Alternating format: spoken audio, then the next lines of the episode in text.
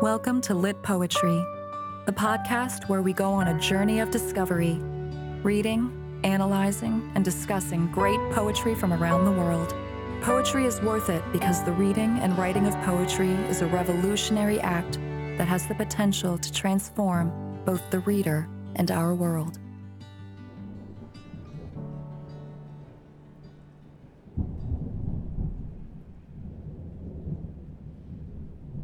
Life is often a swirling vortex of confusion, a storm of turbulent emotions. Violent winds buffet us this way and that. One moment we experience loss, fear, hate, shame, apathy, chaos, greed, only to suddenly be exposed to a glimmer of tenderness, perhaps, hope, tranquility, generosity, courage, and self sacrifice. What do we do with this troubled state of being that blows us this way and that? Sometimes it feels like we're living in the very eye of a hurricane, where just one false step will sweep us up into the maelstrom. We're like boats drifting rudderless within the great storm of life. The whipping winds threaten to lacerate the sails of our mind and cut our hopes for tomorrow up into ribbons, leaving our hull smashed and our dreams scattered like flotsam on the waves. Think of the issues global warming and environmental destruction, pandemics, war, corporate greed, digital addiction, and the polarization of our thinking. All around us, the world is in crisis. All around us is a raging storm. All around us are gigantic waves. And yet somehow we stubbornly cling to our little life rafts of hope. William Shakespeare saw this quality of stubborn absurdity in our human lives and immortalized it through the use of oxymorons and paradoxes whenever he tried to explain and explore the human condition. Shakespeare saw how in life there can be sweet sorrow, loving hate, foulness that is fair and fairness that is foul, and heavy lightness, just to name a few of the human experiences in life. Shakespeare saw how these paradoxes, like the calm and quiet centre of a hurricane, are in fact a necessary part of our sanity and provide us with the ability, perhaps, to cope. So today in Lit Poetry, we are venturing into the very heart of one of these Shakespearean like contradictions. May I present you with Wendell Berry's The Peace of Wild Things.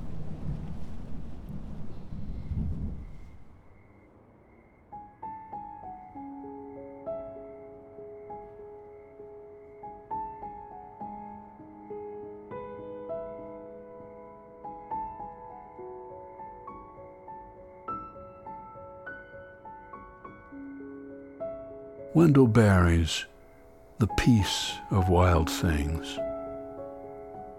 When despair for the world grows in me, and I wake in the night at the least sound, in fear of what my life and my children's lives may be, I go and lie down where the wood drake rests in his beauty on the water, and the great heron feeds I come into the peace of wild things who do not tax their lives with forethought of grief.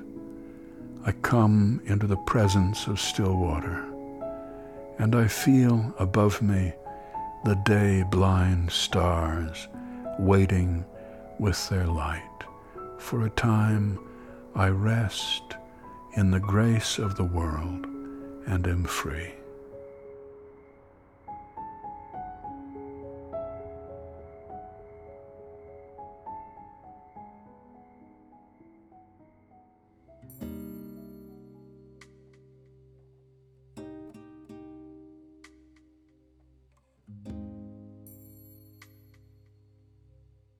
Born in 1934, Wendell Berry is a poet, writer, environmental activist, and farmer from the USA. Raised on a farm in Kentucky, Berry's relationship to the natural world and to small community life grew to become a leading hallmark of his character and his writing. Indeed, farming and agricultural pursuits have often featured heavily in his work. and this work is well noted for its concern over the natural world and the important responsibilities people have in regards to being good stewards of creation. As a poet and writer focused on nature, Berry has been sometimes seen as a romantic poet like William Wordsworth from the 18th century, but this is a simplistic view that fails to fully appreciate that Berry, in turning to nature, largely refuses to become overly sentimental or mythological when he writes like those older romantic poets. Berry's focus is more on the imperative that people need to learn to respectfully coexist with nature in a non exploitative way, particularly if humankind is to survive or indeed flourish on this planet. The Peace of Wild Things was first published in 1968. This was the tumultuous period of the Cold War that culminated in the Cuban Missile Crisis two years earlier. The Vietnam War was also raging at this time, and America was experiencing great social upheavals as citizens actively protested what they perceived to be great injustices in their midst. Berry's poem clearly reflects the poet's anxiety over the direction of the world at this time and expresses the understandable desire to find solace by stepping away from the despair of human made catastrophes like war and environmental destruction.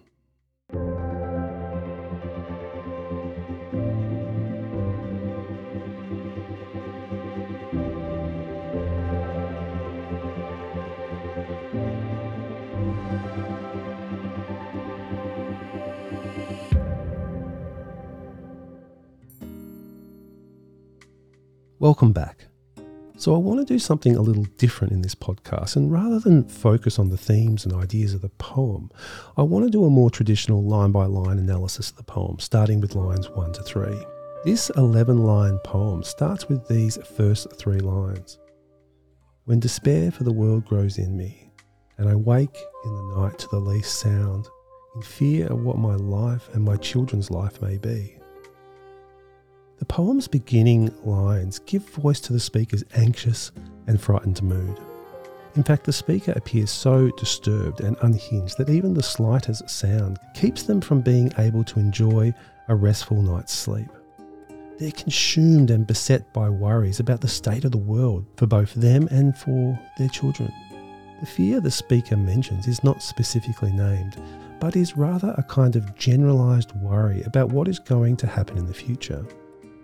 Given the poem's focus on ecology and nature, the despair that the speaker feels could relate to the future of the planet itself, or, considering the poem was written around the time of the Vietnam War and the Cold War, perhaps the speaker worries about humankind destroying itself and forfeiting forever its ability to become more harmonious. This unspecified fear, expressed by the poem's speaker, has a universal feel about it. Indeed, the unspecified fear increases the poem's power and reach as most people reading the poem will be able to relate to the experience of their mind running away with itself during the small hours of the night over something that deeply troubles them. It is important to note here that the poem begins with the important word when. When the speaker feels these things, something happens.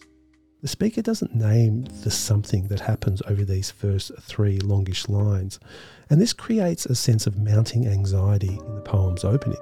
Added to this, these three lines are enjambed, flowing into one another without pauses at the end of each line, which imbues the opening with a sense of restlessness too. In other words, the speaker's thoughts seem as if they are running away with themselves across multiple lines. Of course, line three, which goes, In fear of what my life and my children's life may be, also uses subtle repetition for poetic effect. Here, the repetition of the words my and the words life and lives make the line jolt and jump, mimicking how an anxious mind jumps around from thought to thought. If the speaker's not worrying about their own life, they're worrying about their children's future or that of the entire world, and these worries keep coming back during the night, bubbling up from the subconscious mind and waking the speaker up.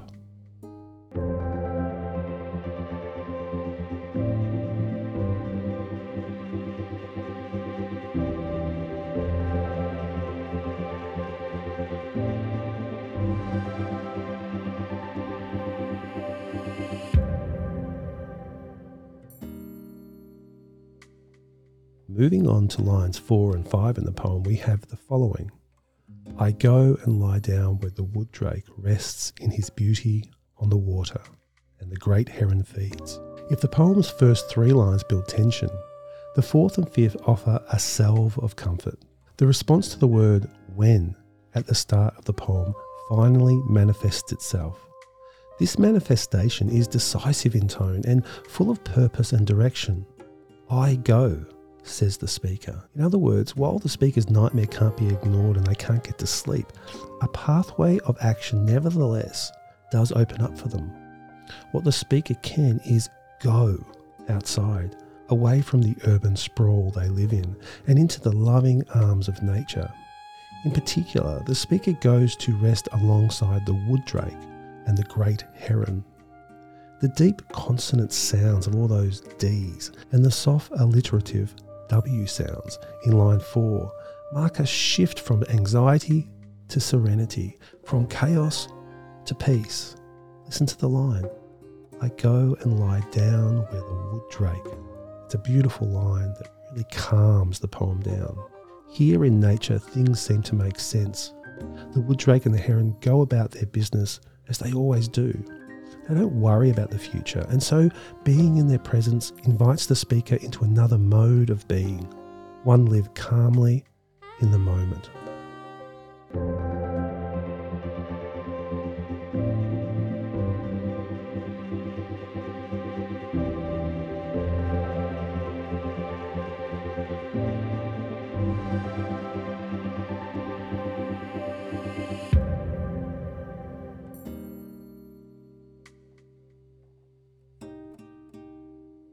Coming to lines 6 to 7 in the poem, we have the following I come into the peace of wild things who do not tax their lives with forethought of grief. Lines 6 to 8 are the heart of the poem. There is a paradox at work here, of course. Peace and wildness, while not exactly opposed, don't usually go together. Wildness is usually associated with savagery and chaos. Peace, on the other hand, is usually associated with the absence of such threats. But it's exactly this instinctual rawness within the natural world, this, this chaos, that makes the speaker see it as so liberating.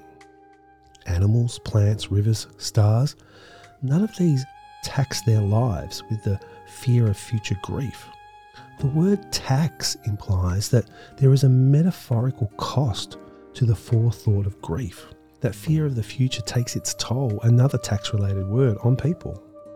Nature doesn't bother itself with anxieties about the future because it simply exists in the here and now. And the speaker values the break from the human world that nature provides and the simple mindfulness it encourages.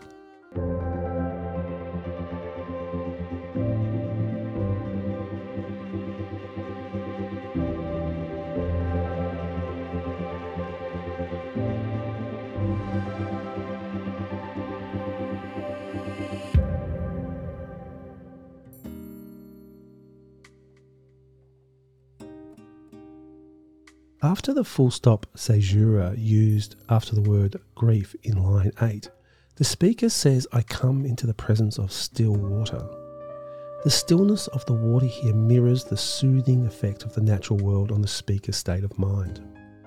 The word presence can be taken both literally and figuratively.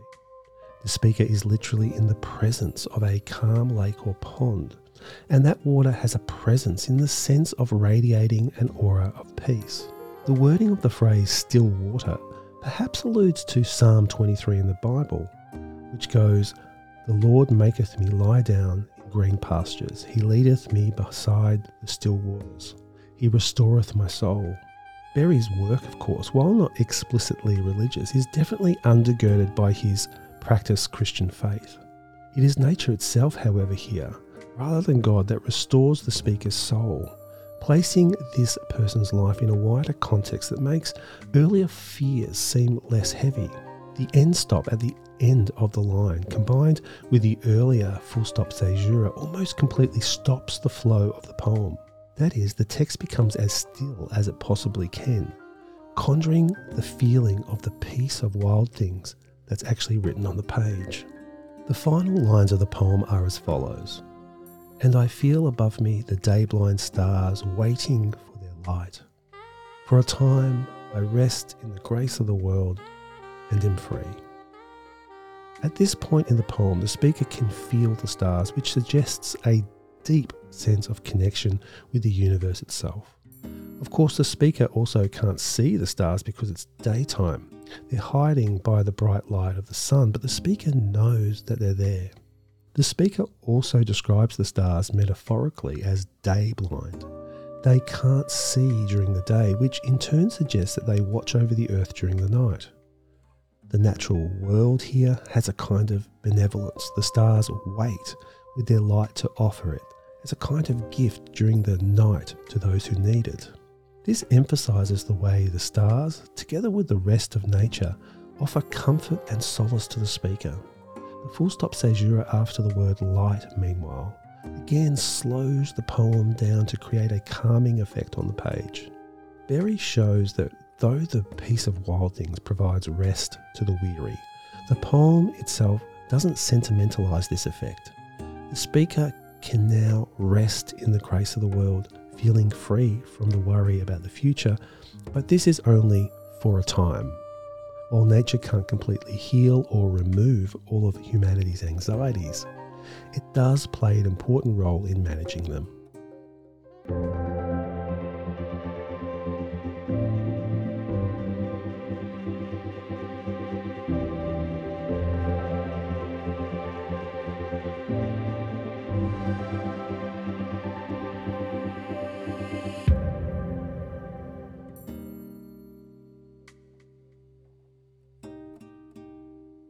So it's time to wrap up this week's episode and say goodbye. I really hope you got something out of this week's poem. Personally, I take great comfort from this poem. I am often swamped and overcome by feelings of dread about the state of our world. Berry's words are like a soothing balm that offer the reader a wonderful shelter from the storm raging outside our very door, even if the protection is only temporary. On a lighter note, I just want to finish by reminding you that if you're looking for more resources on poetry, check out our newly redesigned website at www.litpoetry.com. And remember to subscribe to our channel. Your support helps us in the work we are doing and gives us heaps and heaps of encouragement. We'll finish by listening one more time to the poem. See you next time.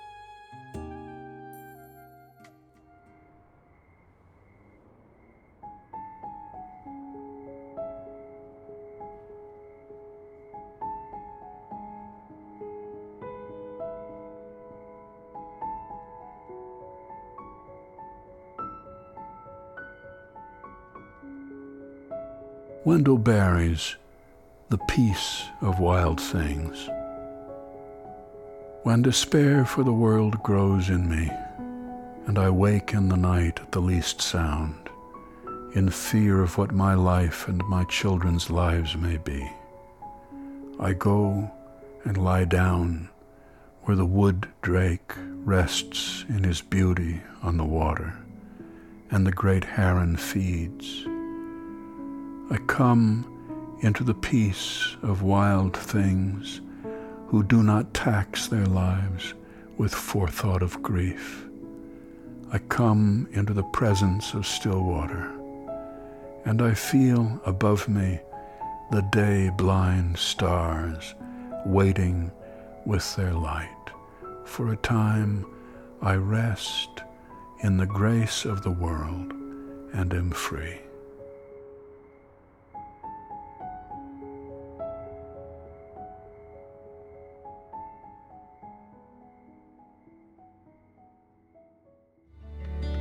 You've been listening to the Lit Poetry Podcast, presented by James Laidler. For more podcasts, poetry videos, and other useful resources, visit our website at www.litpoetry.com. Thanks for listening.